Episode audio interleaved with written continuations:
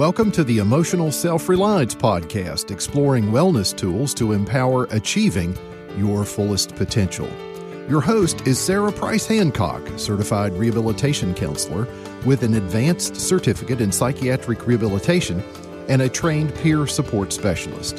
Sarah currently works as a psych rehab and recovery consultant, guest lecturing for universities and organizations determined to improve the quality of life by igniting hope, fostering choice and accountability, developing empowerment, creating a recovery environment, and finding meaningful purpose.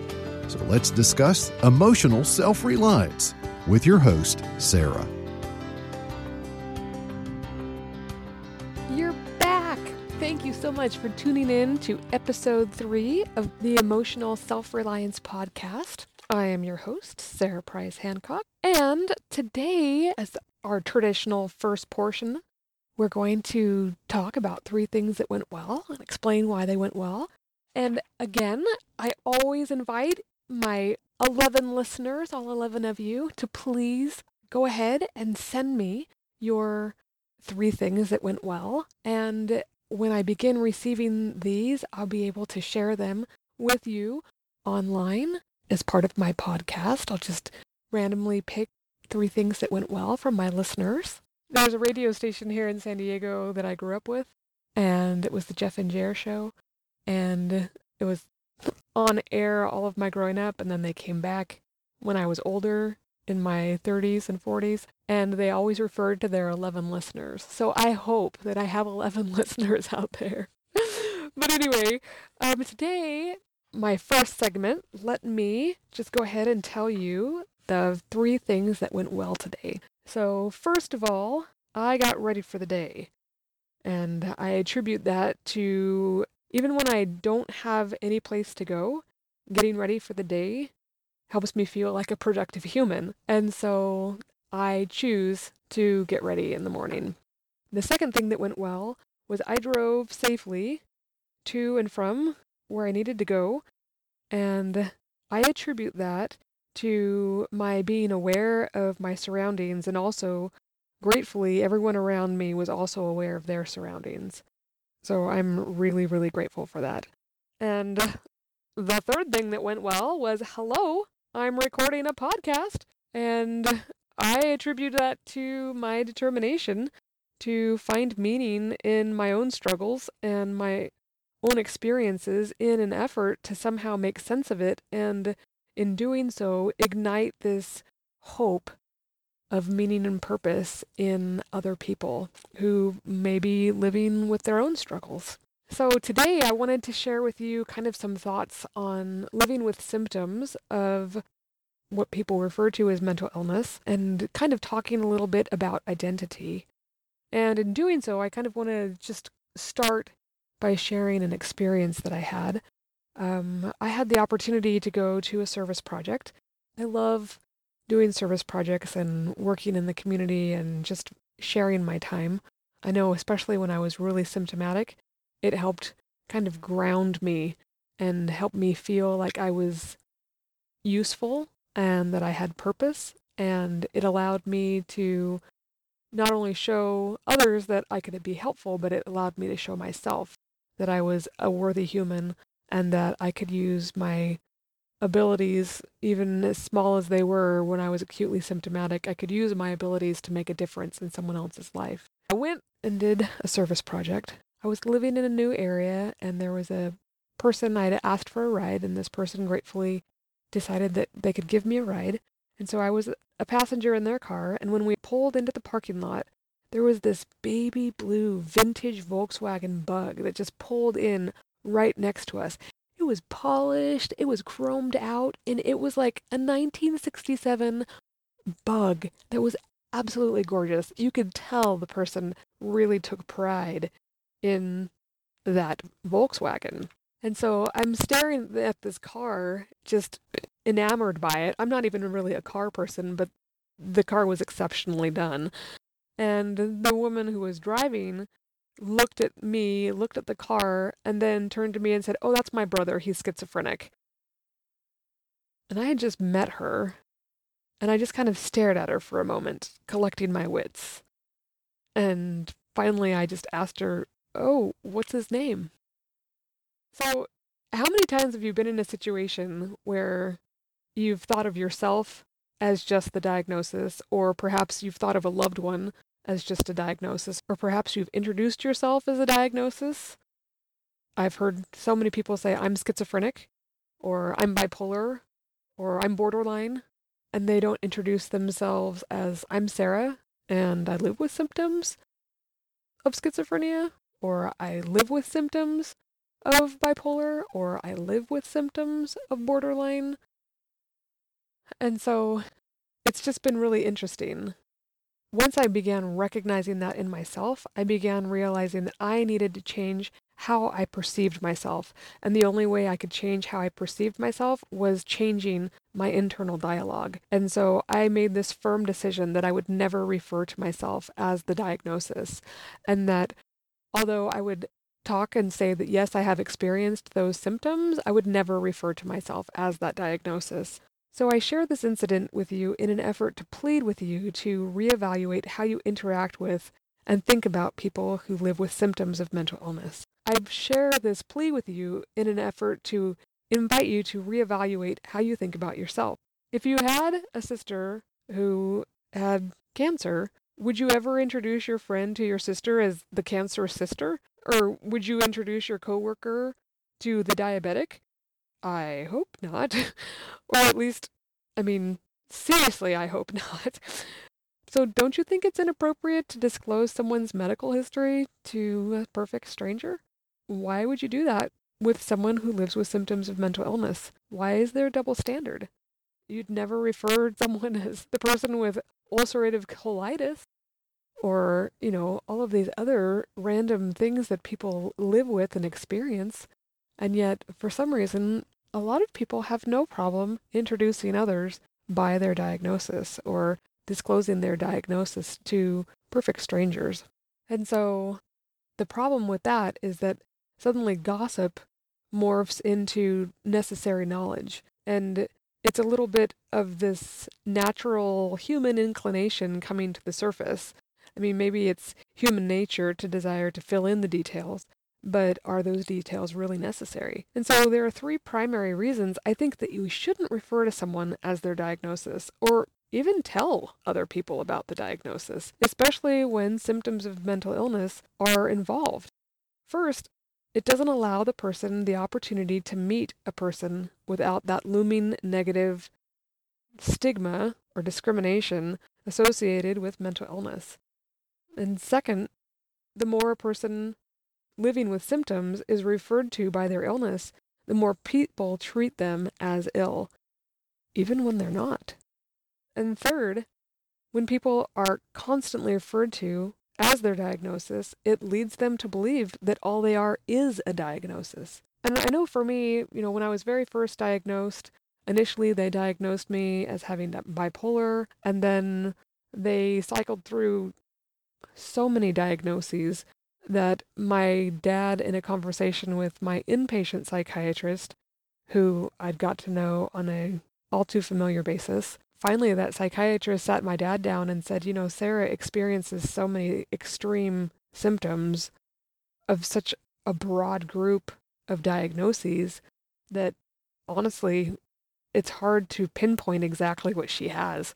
And sometimes I just think to myself, Sarah has Sarah syndrome. my goodness. And so my dad said that was um, eye opening. And so initially, I was diagnosed with bipolar, and then it was bipolar with psychotic psychotic features, and then they discovered that the symptoms just they were actually growing worse, and a lot of it had to do with the rapid changes of medications and things that all of the side effects that I was experiencing from the medications as they cycled me through 37 different combinations of these five classes of meds so the symptoms just kept growing worse and worse and worse. And so ultimately, they kind of gave me the blanket diagnosis of schizoaffective disorder, bipolar type with catatonia, because it kind of covered all of their bases for insurance purposes. But anyway, so when I was first diagnosed and struggling through the depths of my symptoms, I often sat down at meetings where people spontaneously stood up and moved. And at first, I honestly thought they had to make a last minute trip to the restroom, because perhaps many of them did. But I will never forget the day when I sat down next to a young woman who got up and moved to the row behind me. When she was questioned by her new neighbor about the spontaneous space shuffle, the young woman loudly whispered, I can't sit next to her. Don't you know she's schizophrenic and she gets shock treatments? That just registered in my mind. I didn't know this girl. She was a member of my church. And I don't know who was sitting behind me. So I don't know if they knew me or not. But the gossip had gone around enough that people knew about my diagnosis. And not only did they know about the diagnosis, they knew about the treatment. And I sat there with tears, hot tears, filling my eyes, just waiting for this meeting to start while staring through my tears at this sh- now dancing shimmery pattern on my skirt, all the while wondering if that was the only thing they saw in me. And as time passed, I wondered if that's all everyone saw in me. There were many dark and dreary moments where that's all I saw in myself. Last was the girl who loved to write and sing at the top of her lungs in the car to the radio. Lost was the woman who'd been a college leadership trainer and a camp counselor and an editor for the uh, honors publication lab and for faculty papers in the humanities department at BYU. Lost was the oral historian who transcribed World War II veteran stories. Lost was the interpreter for American Sign Language. Lost was the girl who loved ceramics. Lost was the sister, the friend, the aunt. Lost. And I just became the girl with the mental health diagnosis. And that's slowly who I saw myself. I forgot all of the aspects of my identity. And part of that was because I was struggling so hard with the symptoms. I could no longer see the good aspects of my life. Lost was the girl who frequently enjoyed laughing so hard her face and stomach hurt. Lost was the girl who planned parties and group dates. Lost was the girl who excelled academically. And sometimes I wonder if I would have lost sight of all of those things had more people seen me for my good qualities rather than seeing me as this scary, crazy person. So you might think that my perspective is skewed, and obviously perhaps it is given my experience. Surely my illness affected how I perceived the reaction to others, but maybe it was all in my mind. But then I remember that situation where that girl stood up and left and sat behind me, and I realized it certainly wasn't all of my imagination. It wasn't a figment of my imagination. It was a result of what I had become. And not only what I had become, but what others had superimposed on me because of this label that they'd become aware of. I had been to social activities where people didn't even know, people I didn't even know, walked up to me and asked me what it was like to have shock treatments. Or they'd walk up to me and ask me what it's like to hear voices. And there were so many times where I honestly felt like I was a freak show, like at a circus. Their tone made me feel like I really was a freak show. And so while it's important to disclose and share and discuss symptoms, it's important to do so in a way that is validating to the human. Get to know the person as a person, and then you can begin to ask questions. Then you can begin to to share experiences. Just get to know one another as humans first. Because honestly, we are more alike than we are different. It was interesting because a lot of times when I went to these social activities and people would come up to me and ask me, you know, about my symptoms or about what it was like to have shock treatments or about what it was like to be in an institution for 13 months or ask me, you know, X, Y, and Z, I would wonder, you know, am I being paranoid about this? Uh, you know, are people asking me about this because in some way I've got like the sign over my head or something? And often I would discuss it with a trusted friend, asking them if they'd heard it. You know, I was essentially reality testing. And my trusted friend always heard the same thing I did, so it wasn't like I was making these experiences up. There were times in my life when those kinds of experiences got me down. But now I've gotten used to it and I actually welcome it. In fact, I think so often it's important to have these discussions with people who are comfortable having them. And so if you know someone who has symptoms and you want to better understand those symptoms, you can shoot me an email. My email is esrpodcast at hotmail.com. So that's esrpodcast at hotmail.com. You can shoot me a, an email and say, hey, have you experienced these kind of symptoms before? What was that like for you? And I'll answer you. So I guess my question is when you know someone lives with symptoms of a mental illness, do you further perpetuate the negative stigma by referring to them as their illness? Or do you refer to them by their characteristics, their skills, their qualities, their talents, their achievements? If the only thing you can see is the illness, you need to look deeper. If you have been diagnosed with a mental illness and it's become all that you can see, or it's become you you have become the diagnosis, just take a step back and remember. Remember who you once were and what you like to do and where you like to go. Maybe revisit a favorite thing about yourself. Take a moment to enjoy an old talent that perhaps you've shelved while struggling to take care of yourself. Get out of your head. Enjoy something that you hold dear. You know, sometimes it's as simple as smelling a bar of soap. I went to the store the other day and a dear friend of mine bought me some soap. And as silly as that sounds, I have not been able to spend money on soap recently. And she got me this really nice organic, wonderfully smelling soap. And just smelling it it was funny. I was walking through the house with this bar of soap to take it in and put it in the shower, and I was just enjoying it. I was just smelling it. And sometimes we really just need to ground ourselves in and help ourselves, you know, stay in the moment. So take a moment to enjoy life, enjoy something even as primal as smelling a piece of soap. It might feel awkward, you know, to get out of yourself and to try doing something that perhaps you've shelved for a bit. But get out of your head and enjoy something that you hold dear. And I know it might feel awkward at first since you haven't done it in so long, but those lost qualities and talents are still a very important part of who you really are.